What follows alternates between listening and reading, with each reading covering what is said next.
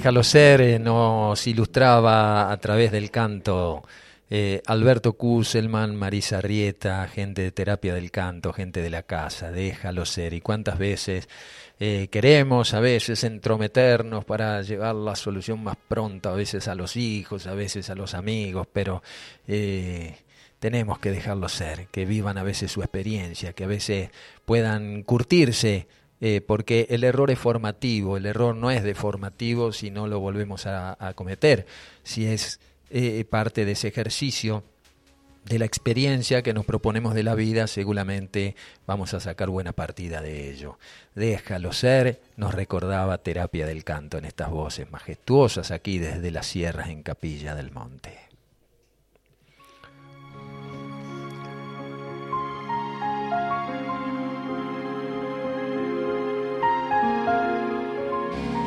Sí, ya tenemos que ir preparando lápiz y papel. La señora se ha esmerado, viene ya. Así que no se demoren. Si no la tenés a mano, si se te acabó la tinta, anda a cambiar la lapicera.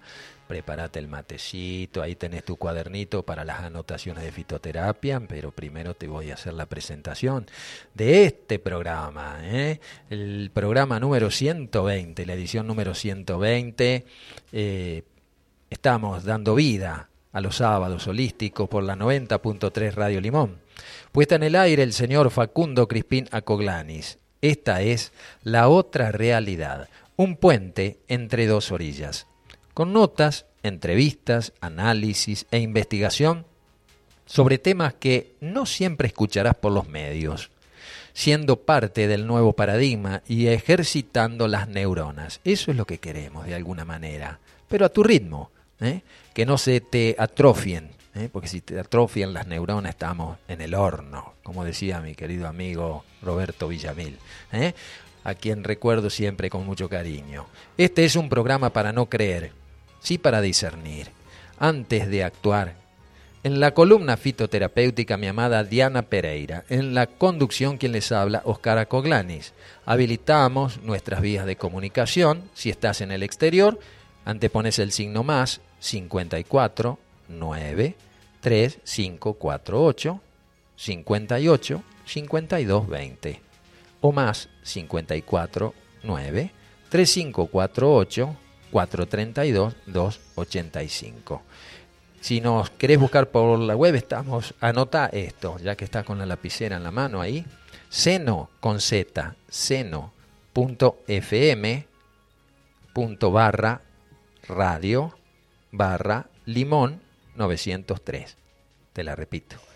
Seno con z punto fm barra radio limón barra limón, perdón, barra radio barra limón 903. Ahí más o menos va saliendo. Bueno, a ver. Seno con z punto fm barra radio barra limón 903. ¿eh? Ahora sí. Y bueno. Vamos arrancando. Nuestro invitado para el día de hoy va a estar el señor Oscar Mongelat. Mongelat es miembro, ex miembro de la Fuerza Aérea, meteorólogo, investigador, es un cazador de tormentas, eh, está siguiendo muy de cerca todo lo que tiene que ver con el cambio climático, ha creado un grupo eh, de, de gente que le interesa el clima y no simplemente para ver si va a llover o no, que viene acompañando, que tiene estadísticas, es un hombre muy reconocido en toda la jerga de la meteorología, vive por allá por la zona de Roldán, cerquita ahí de la ciudad de Rosario, y mm, ha creado también un, un grupo, Casa Tormentas del Sur, que lo puedes ubicar. Bueno, vamos a conversar con Oscar una persona que conocí hace muchos años y después como que se difuminaron los contactos y lo rescatamos gracias a Pablo Grossis de allí de la Quebrada de Luna que sube un video y ahí me recordé de, este querido amigo que hoy vamos a conversar con él ¿eh? vía Google Meet va a estar con nosotros Oscar Mongelat desde Roldán, en la provincia de Santa Fe. Este programa también se comparte en vivo a través de Radio Sirius del querido hermano Félix Novelaco en Perú y todos aquellos que ustedes se encargan de viralizar. Este va a ser un programa para que lo grabes, porque el entrevistado que tenemos hoy trae data. Y, comprobación, porque no es solamente el, tirar la bomba al aire y a ver eh, qué pasa, no, no es una persona que investiga, muy exhaustivo, de formación científica, y, nos estamos desayunando con todas estas rayas en el cielo. Me gustaría que ustedes también, si tienen preguntas para hacerlas, puedan formular a Oscar. ¿eh? Ahora sí, vamos a ir con esta cortinita musical y le vamos a dar entrada a mi querida, amada compañera de camino y de aventuras, Diana Pereira.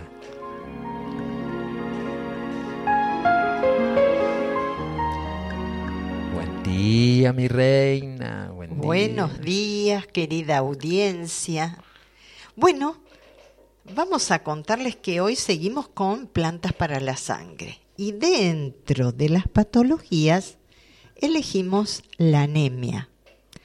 Muy común esta patología y muchas veces se da un poquito más en las personas vegetarianas o veganas. Eh, ¿Qué es la anemia? Es la disminución de la cantidad de sangre, especialmente de los hematíes, glóbulos rojos. El tratamiento fitoterapéutico consiste en el uso de plantas antianémicas ricas en hierro, que es el elemento fundamental de los hematíes, pero también con abundante presencia de otros minerales, vitamina C, y este, enzimas que activan el metabolismo en su conjunto. Hay plantas como el ginseng que aumentan la producción de glóbulos rojos. Otra planta, la alfalfa, rica en oligoelementos, vitaminas, enzimas y aminoácidos esenciales. ¿Cómo la consumimos? cruda, en brotes tiernos, en jugo fresco, infusión, tintura madre. Es nutritiva y hemostática. Qué suerte tienen los caballos que les dan alfalfa para comer. Desde tiempos inmemorables, los animales domésticos han disfrutado de las ventajas de esta nutritiva planta mientras que sus dueños racionales la despreciaban por considerarla poco refinada para figurar en sus mesas. Gracias a la moderna química analítica, se conocen los excelentes resultados, o sea, propiedades de esta planta. Y afortunadamente cada vez son más los que sacan provecho de ella. Así que que a consumir alfalfa, brotes de alfalfa. ¿eh? Mm, si no, vamos a terminar relinchando todos. Propiedades e indicaciones. Los brotes tiernos, o sea, germinados, de la alfalfa, son muy ricos en calcio, fósforo, provitamina A, en forma de betacaroteno, vitamina C, B, K, enzimas y aminoácidos esenciales. También otros nutrientes, además de la fibra vegetal. Por eso la alfalfa posee propiedades remineralizantes, tonificantes y de protección contra las infecciones y también es hemostática. Se halla especialmente indicada en anemia por deficiencia de vitaminas o minerales, en raquitismo o desnutrición, en úlcera gastroduodenal, dispepsia y fermentaciones intestinales, por su riqueza en enzimas, en estreñimiento, por su contenido en fibras vegetales, hemorragias nasales, gástricas y uterinas recomendamos que cualquier sangrado anormal debe ser objeto de consulta médica. En uso interno, como alimento, la alfalfa, este, como muchas otras verduras y hortalizas, se puede consumir cruda en ensaladas. Los brotes tiernos o cocidos. Su contenido en vitamina C resiste muy bien la cocción. En el wok se pueden poner con otras verduras, ¿verdad? Sí. Y en jugo fresco, un vaso tomado por la mañana, ¿eh? por su alto contenido y excelente tónico. En infusión, 30 gramos por litro de agua se consumen de 3 a 5 tazas diarias y extracto seco 0,5 a 1 gramo al día. Vamos a otra planta que combate también la anemia, es la espirulina. Aporta hierro, aminoácidos esenciales y vitamina B12. que es fantástica para las personas vegetarianas porque eh, la vitamina B12 generalmente la aportan las carnes mm, y eso no consumimos los vegetarianos. El uso en cápsulas y preparados farmacéuticos. Vamos a otra planta, la ortiga mayor.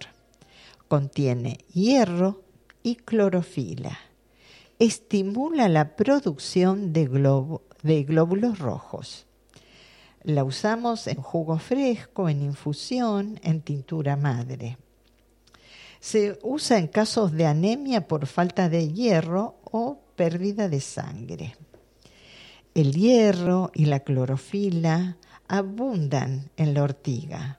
Son estimulantes de la producción de glóbulos rojos. La ortiga conviene también en caso de convalecencia, desnutrición y agotamiento por su efecto reconstituyente y tonificante. Es vasoconstrictora o sea, que contrae los vasos sanguíneos y es hemostática. Detiene las hemorragias. Indicada especialmente para hemorragias nasales y uterinas. Muy útil este, para las mujeres con menstruaciones abundantes. Y vamos a otra planta maravillosa para mí que abunda en casi todos los platos, la cebolla. La cebolla, deliciosa.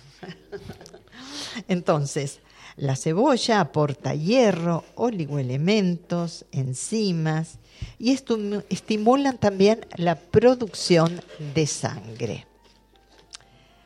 Uso cruda, hervida, en jugo, asada.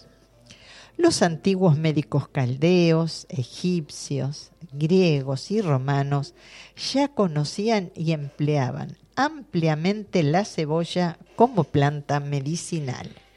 Mi hermano decía, qué cara está la cebolla cuando me veía mala cara, ¿viste? Entonces decía, se refería a eso, jugueteaba y bueno, y ahí cambiaba un poco el humor, ¿no? Claro. Y bueno, la moderna investigación bioquímica ha descubierto en la cebolla sus extraordinarias propiedades medicinales. Es antibiótica, antidiabética, afrodisíaca a pesar de su olor e incluso eh, preventiva del cáncer intestinal. el otro día me dijiste, mirá las propiedades de la cebolla para para tu, tu problema de las venas y eso. Ya vamos a hablar de eso ahora. No, estoy que ahora ni me aguantan el aliento, ya se imaginará. no, sé si sale por el micrófono ahí ustedes en el receptor, si sienten el aroma a cebolla que yo destilo acá. no en vano, es un elemento fundamental de la dieta mediterránea, tanto en ensaladas como en los más diversos platos cocinados, mm. alineados siempre, por supuesto, con un buen aceite de oliva. Comer una cebolla diaria es garantía de salud y aunque al prepararla nos haga llorar un poco, a la larga nos hará reír de felicidad. Pero contigo, contigo pan y cebolla. Pan y cebolla, claro. Propiedades e indicaciones. Toda la planta contiene una esencia volátil rica en glucósidos sulforados el más importante de los cuales es el disulfuro de alil propilo. A esta esencia se debe la mayor cantidad de las propiedades que contiene. También tiene enzimas de acción dinamizadora sobre la digestión y el metabolismo, oligoelementos como azufre, hierro, potasio, magnesio, flúor, calcio, manganeso, fósforo y vitaminas A y el complejo B, C y E, flavonoides de acción diurética y una hormona vegetal de acción antidiabética. ¿Qué tal? Las virtudes salutíferas de la cebolla son semejantes a las del ajo A mí me encanta preparar la comida y siempre colocarle alguna cantidad de cebollas que le dan un gusto fantástico. ¿Y una fugaceta qué tal? Ah, la fugaceta Está es mi, mi pizza preferida. Ya estamos despertando los apetitos en la audiencia, vamos. Bien, propiedades antibióticas. El jugo de cebolla eh, se comporta como un auténtico antibiótico con actividad comprobada frente a diversas bacterias que habitualmente causan infecciones en la piel, entre ellas el estafilococo dorado. De ahí que se use para curar heridas, forúnculos, granos infectados, abscesos, que este, maduran evitando que se infecten y acelerando la cicatrización. También para grietas en la piel y acné. En todos los casos se aplica externamente, machacada en forma de cataplasma o bien el jugo fresco en loción o compresas. También para madurar abscesos se puede aplicar una cataplasma caliente de cebolla hervida o asada. Muy bien. Saludos de Horacio, Julián, Estela, allí desde Junín. Muchas gracias. Muchas gracias Junín. por la buena vibra, ¿eh? Muchas gracias. Gracias. por todo lo que aportan. Bueno, continuamos. Dale. Es fluidificante de la sangre. La cebolla es muy recomendable para aquellas personas que padecen de trombosis, tendencia a formar trombos o coágulos en la sangre, haciendo que la sangre sea más fluida y que circule mejor. Ello es debido a que, como se ha podido comprobar, la cebolla contiene sustancias fibrifinolíticas que deshacen los coágulos e impiden que se formen este, algunas lesiones. También está comprobado que la cebolla actúa como un antiagregante plaquetario, impidiendo la tendencia excesiva de las plaquetas sanguíneas a agruparse formando los trombos o coágulos, ¿no? Claro. claro. Es tonificante digestivo y generalmente, en general, de todo el organismo. Aumenta todas las secreciones digestivas, gástrica, intestinal y también este, del páncreas. O sea, todas las secreciones. Con lo cual mejora la digestión y la asimilación de los alimentos. Claro, claro. Ayudan en los jugos digestivos, por supuesto. Claro, por esto mismo no conviene a los que padecen acidez y de úlcera gastroduodenal en fase activa. Estos no deben consumir cebolla. Sí. No me banco, te digo, la, la cruda, ¿eh?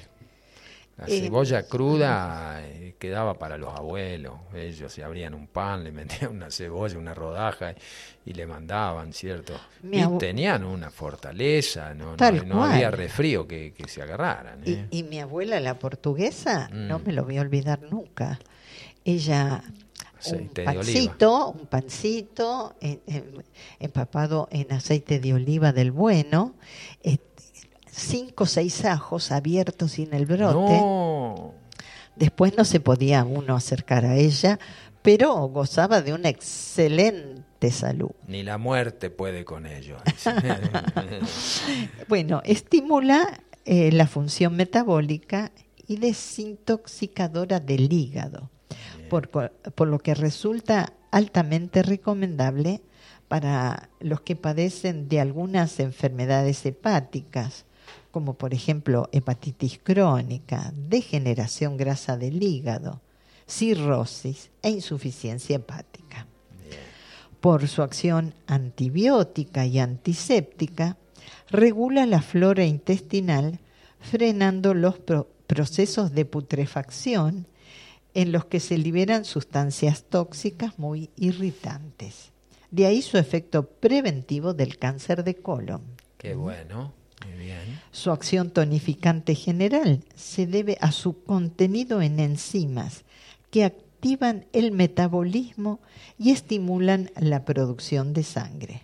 Efecto antianémico, como decíamos, ¿no? Aportando hierro y oligoelementos. ¿Cómo la preparamos? Puede ser cruda, siempre que se pueda y el estómago lo tolere. Conviene acostumbrarlo con pequeñas dosis progresivas. Claro, o sea que si no toleras la cebolla cruda como todos estos años, empezar con un poquito y vemos qué pasa. Y sí, hay que probar. Creo que la necesitas en este momento. ¿Te parece? Mirá, los verduleros se están frotando las manos. bueno, se debe consumir la cebolla cruda, pues es como surte un mayor efecto. Generalmente cortada o rallada en ensalada con aceite y limón. La dosis terapéutica mínima recomendada es una cebolla mediana diaria y la máxima según la que tolere el organismo. Vamos a ver, no te prometo nada. Buenos días, Oscar. Comparto tus palabras sobre lo nuevo en tu editorial. Nuevas estructuras para nuevos tiempos. Así me siento. Un abrazo, Claudio. Otro para vos, Claudio. Hola, buen día. Gracias, Eduardo, desde Carueta. Oh, Eduardito, ahí. Un abrazo grande para toda la gente en el centro de la provincia de Buenos Aires. Yair, buenos días, dice, bendecido día para todos, un fuerte abrazo, Cristian y Miriam de Mayuzumaj, Viviana Salgado, desde la ciudad autónoma de Buenos Aires, qué alegría, bendecido día para cada uno, hermanitos del camino, allá por Vicente López, por ahí anda la Vivi. Eh, escucharé, dicen diferido. Bueno, como no, vamos a regrabar, por supuesto. Maripío desde Rosario y todo su grupo. Bendecido día, escucharlos a Diana, Oscar, unidos a la distancia, pero juntos en los corazones, aprendiendo tanto conocimiento y sabiduría. A vivir, Dios, gracias. Grupo Padre Pío desde Rosario. Tere Ferrada, jarabe de cebolla, dice la Tere desde Verónica, poner cebolla picada con miel al sereno toda la noche, colar y tomar para la tos. Excelente. Y si te la repito, jarabe de cebolla. Cebolla picada con miel al sereno toda la noche, colar y tomar para la tos. Bueno, claro, hay muchas. Sí. Gracias, hermanos. Gracias. ¿Continúo? Sí, dale. Bueno, eh, jugo fresco obtenido con licuadora y mezclado con limón y miel o con jugo de zanahorias o tomate y tomarlo de a cucharaditas. Así es. Se toma medio vaso dos o tres veces al día. Cebolla hervida o asada. Carece por completo de acritud y de picor, por lo que la torela muy bien todos los estómagos aunque a costa de perder un pequeño porcentaje de principios activos y sobre todo ver reducido su efecto antibiótico. Sin embargo, así ofrece la ventaja de poder consumirla con mayor, en mayor cantidad y sin rechazo. Si las cebollas se cocinan en agua, se debe beber el caldo, que es muy rico en principios activos. La dosis mínima recomendable en caso de consumir cebollas asadas o cocidas con fines medicinales es de 2 a 3 cebollas diarias con su caldo. Asadita me la banco. Bueno. Les hice un asadito a los chicos el otro día y pusimos unas verdolagas para nosotros y este, asada está, es muy rica, queda linda, la verdad, es muy tolerable. Sí. creo que mantiene las propiedades igualmente. Yo generalmente la hago al vapor también. También, sí. que ahí no pierde sus, sus propiedades. Por ahí la antibiótica por el calor, pero el resto de las propiedades están presentes.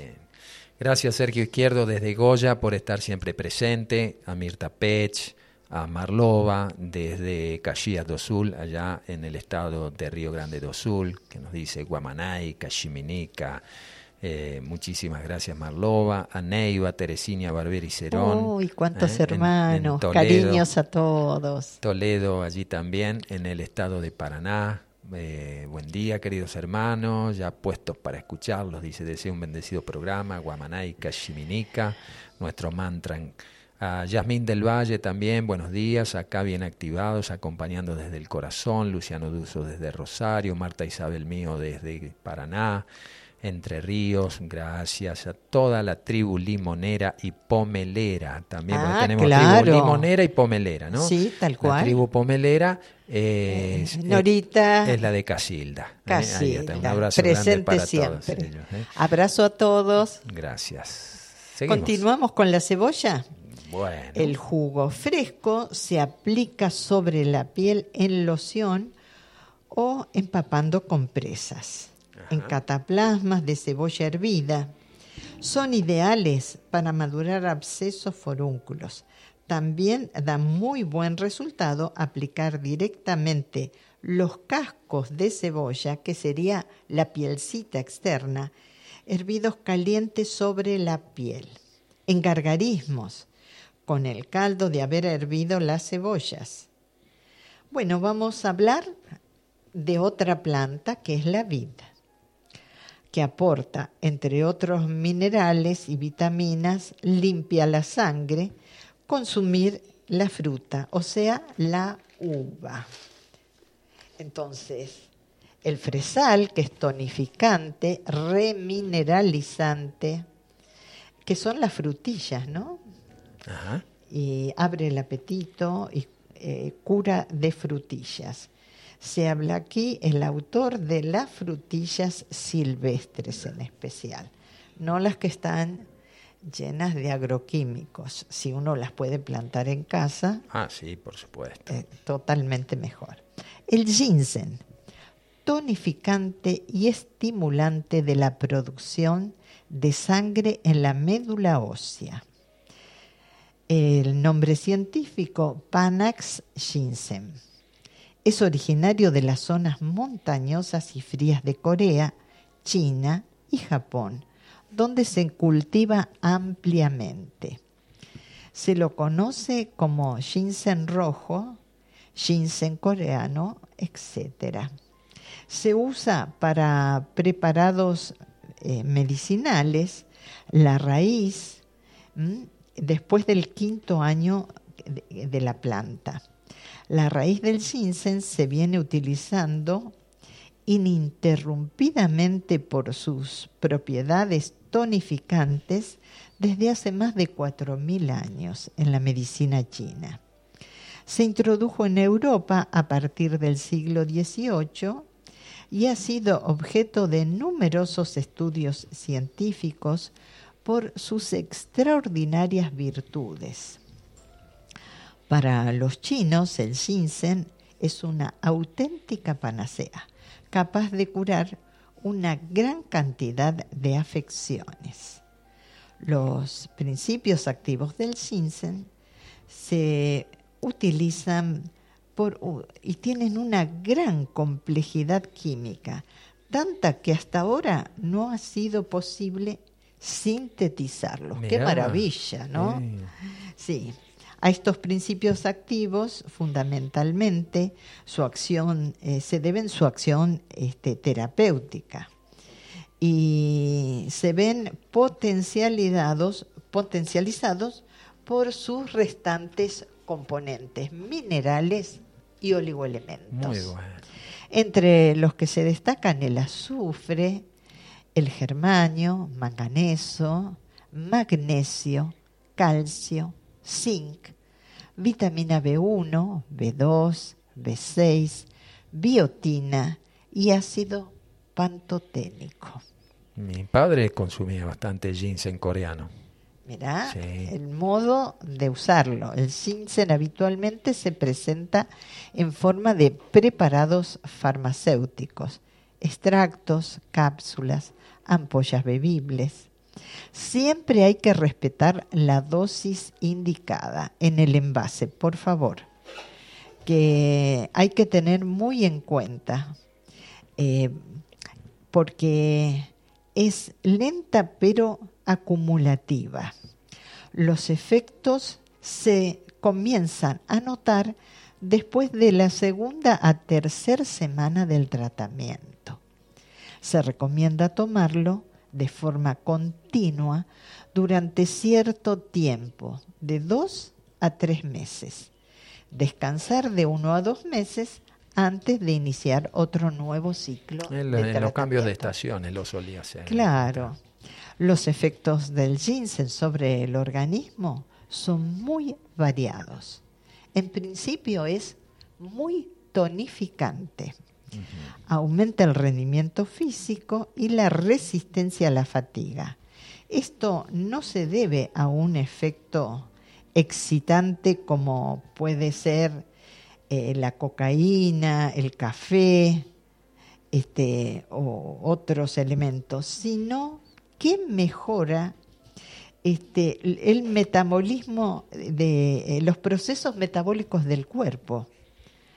Y eh, la concentración de ácido láctico en los músculos gracias al mejor aprovechamiento de la glucosa y también mejora la utilización de oxígeno por las células, aumentando la síntesis de proteína, efecto anabolizante. Aumenta también la producción de sangre de la médula ósea, especialmente este, en todos los casos. Todos estos efectos bioquímicos han sido comprobados en laboratorio. Eso este, reafirma lo que los antiguos venían haciendo, ¿no?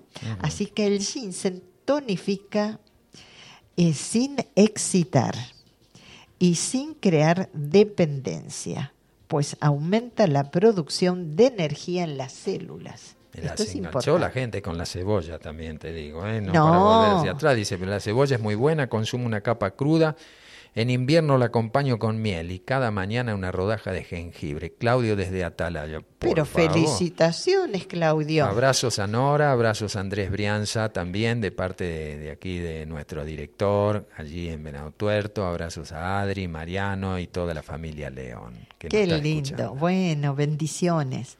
Bueno, hay que tener precauciones con el ginseng, porque en dosis excesiva puede producir nerviosismo. Ah, mira, No conviene asociarlo con café o con té, claro, potencia. ya que puede provocar excitación nerviosa o con medicamentos que contengan hierro, pues este mineral interfiere químicamente con los principios activos del ginseng y disminuye sus efectos. Ahí está. ¿Mm? Muy bien. La palta o aguacate aporta abundante hierro, minerales, vitaminas y ácidos grasos este, insaturados. Si no puedo cambiar yo de la palta por la cebolla, digo. Yo creo que ambos, este, Oh. sí, ambos. Pero si te encanta... Después les cuento, ¿eh? Si la- no vengo el próximo sábado ya sabrán las consecuencias. Eh, Bueno, la palta es rica, la palta. Sí, ha sido utilizada desde tiempos muy antiguos por los aztecas y los mayas El aguacate. como sustituto de la carne. La sabiduría popular de estos pueblos los llevó a descubrir las excelentes propiedades nutritivas y calóricas de este fruto. En México se hace el guacamole, Ah, sí. con palta, tomate, cebolla muy picadita, Y unos nachitos. todo bien aderezado con sal, limón. Yo le agrego un poquito de aceite de oliva. ¿Qué decía Hipócrates? Que tu alimento. Sea tu medicamento. Ahí está. Ajá. Bueno.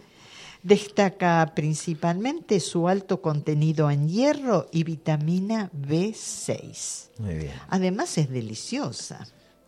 Su consumo está indicado en casos de anemia y agotamiento. Muy bien. Bueno. Muy bien. Completito ¿eh? Además Bien. de medicamentos, eh, lo podemos llevar a la cocina, como decía Oscar recién, que tu alimento sea tu medicamento. Muy bien, así acaba, acaba de pasar la columna fitoterapéutica con mi amada Diana Pereira, que hoy se las trajo con cebolla y todo. Y bueno, muchísimas gracias. Me por- por despido este con todo amor. Hasta el próximo sábado. Muy bien. Escuchamos a Dimash Kudaibergen. Se lo dedicamos a Pachi Franco. All by myself. Todo por mí misma. I think a lot of big, very big stars dream about fans like you. Thank you very much.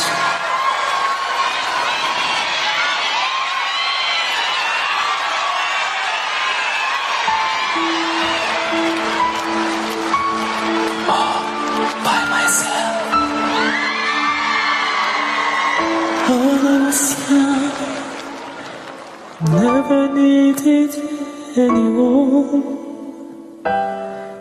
and making love was just for fun.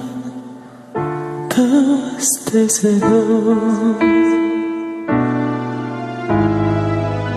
Leaving alone, I think about the way they know.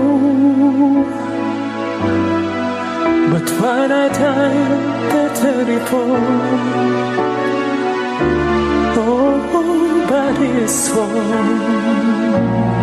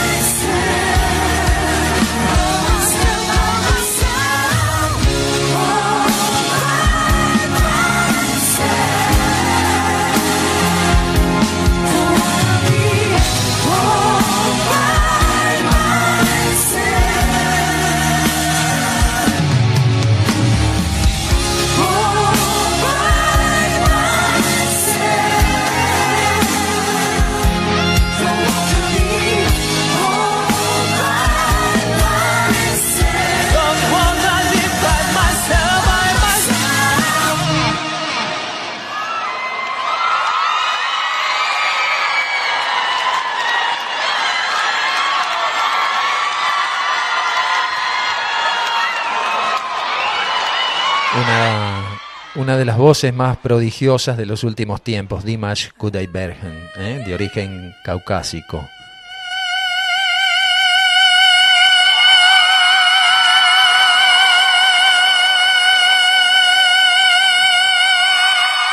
Y rompe los cristales de, las copas, ¿eh? es tremendo, ¿no? All by myself, todo por mí misma, dedicado a Pachi Franco, Dimash Kudaibergen.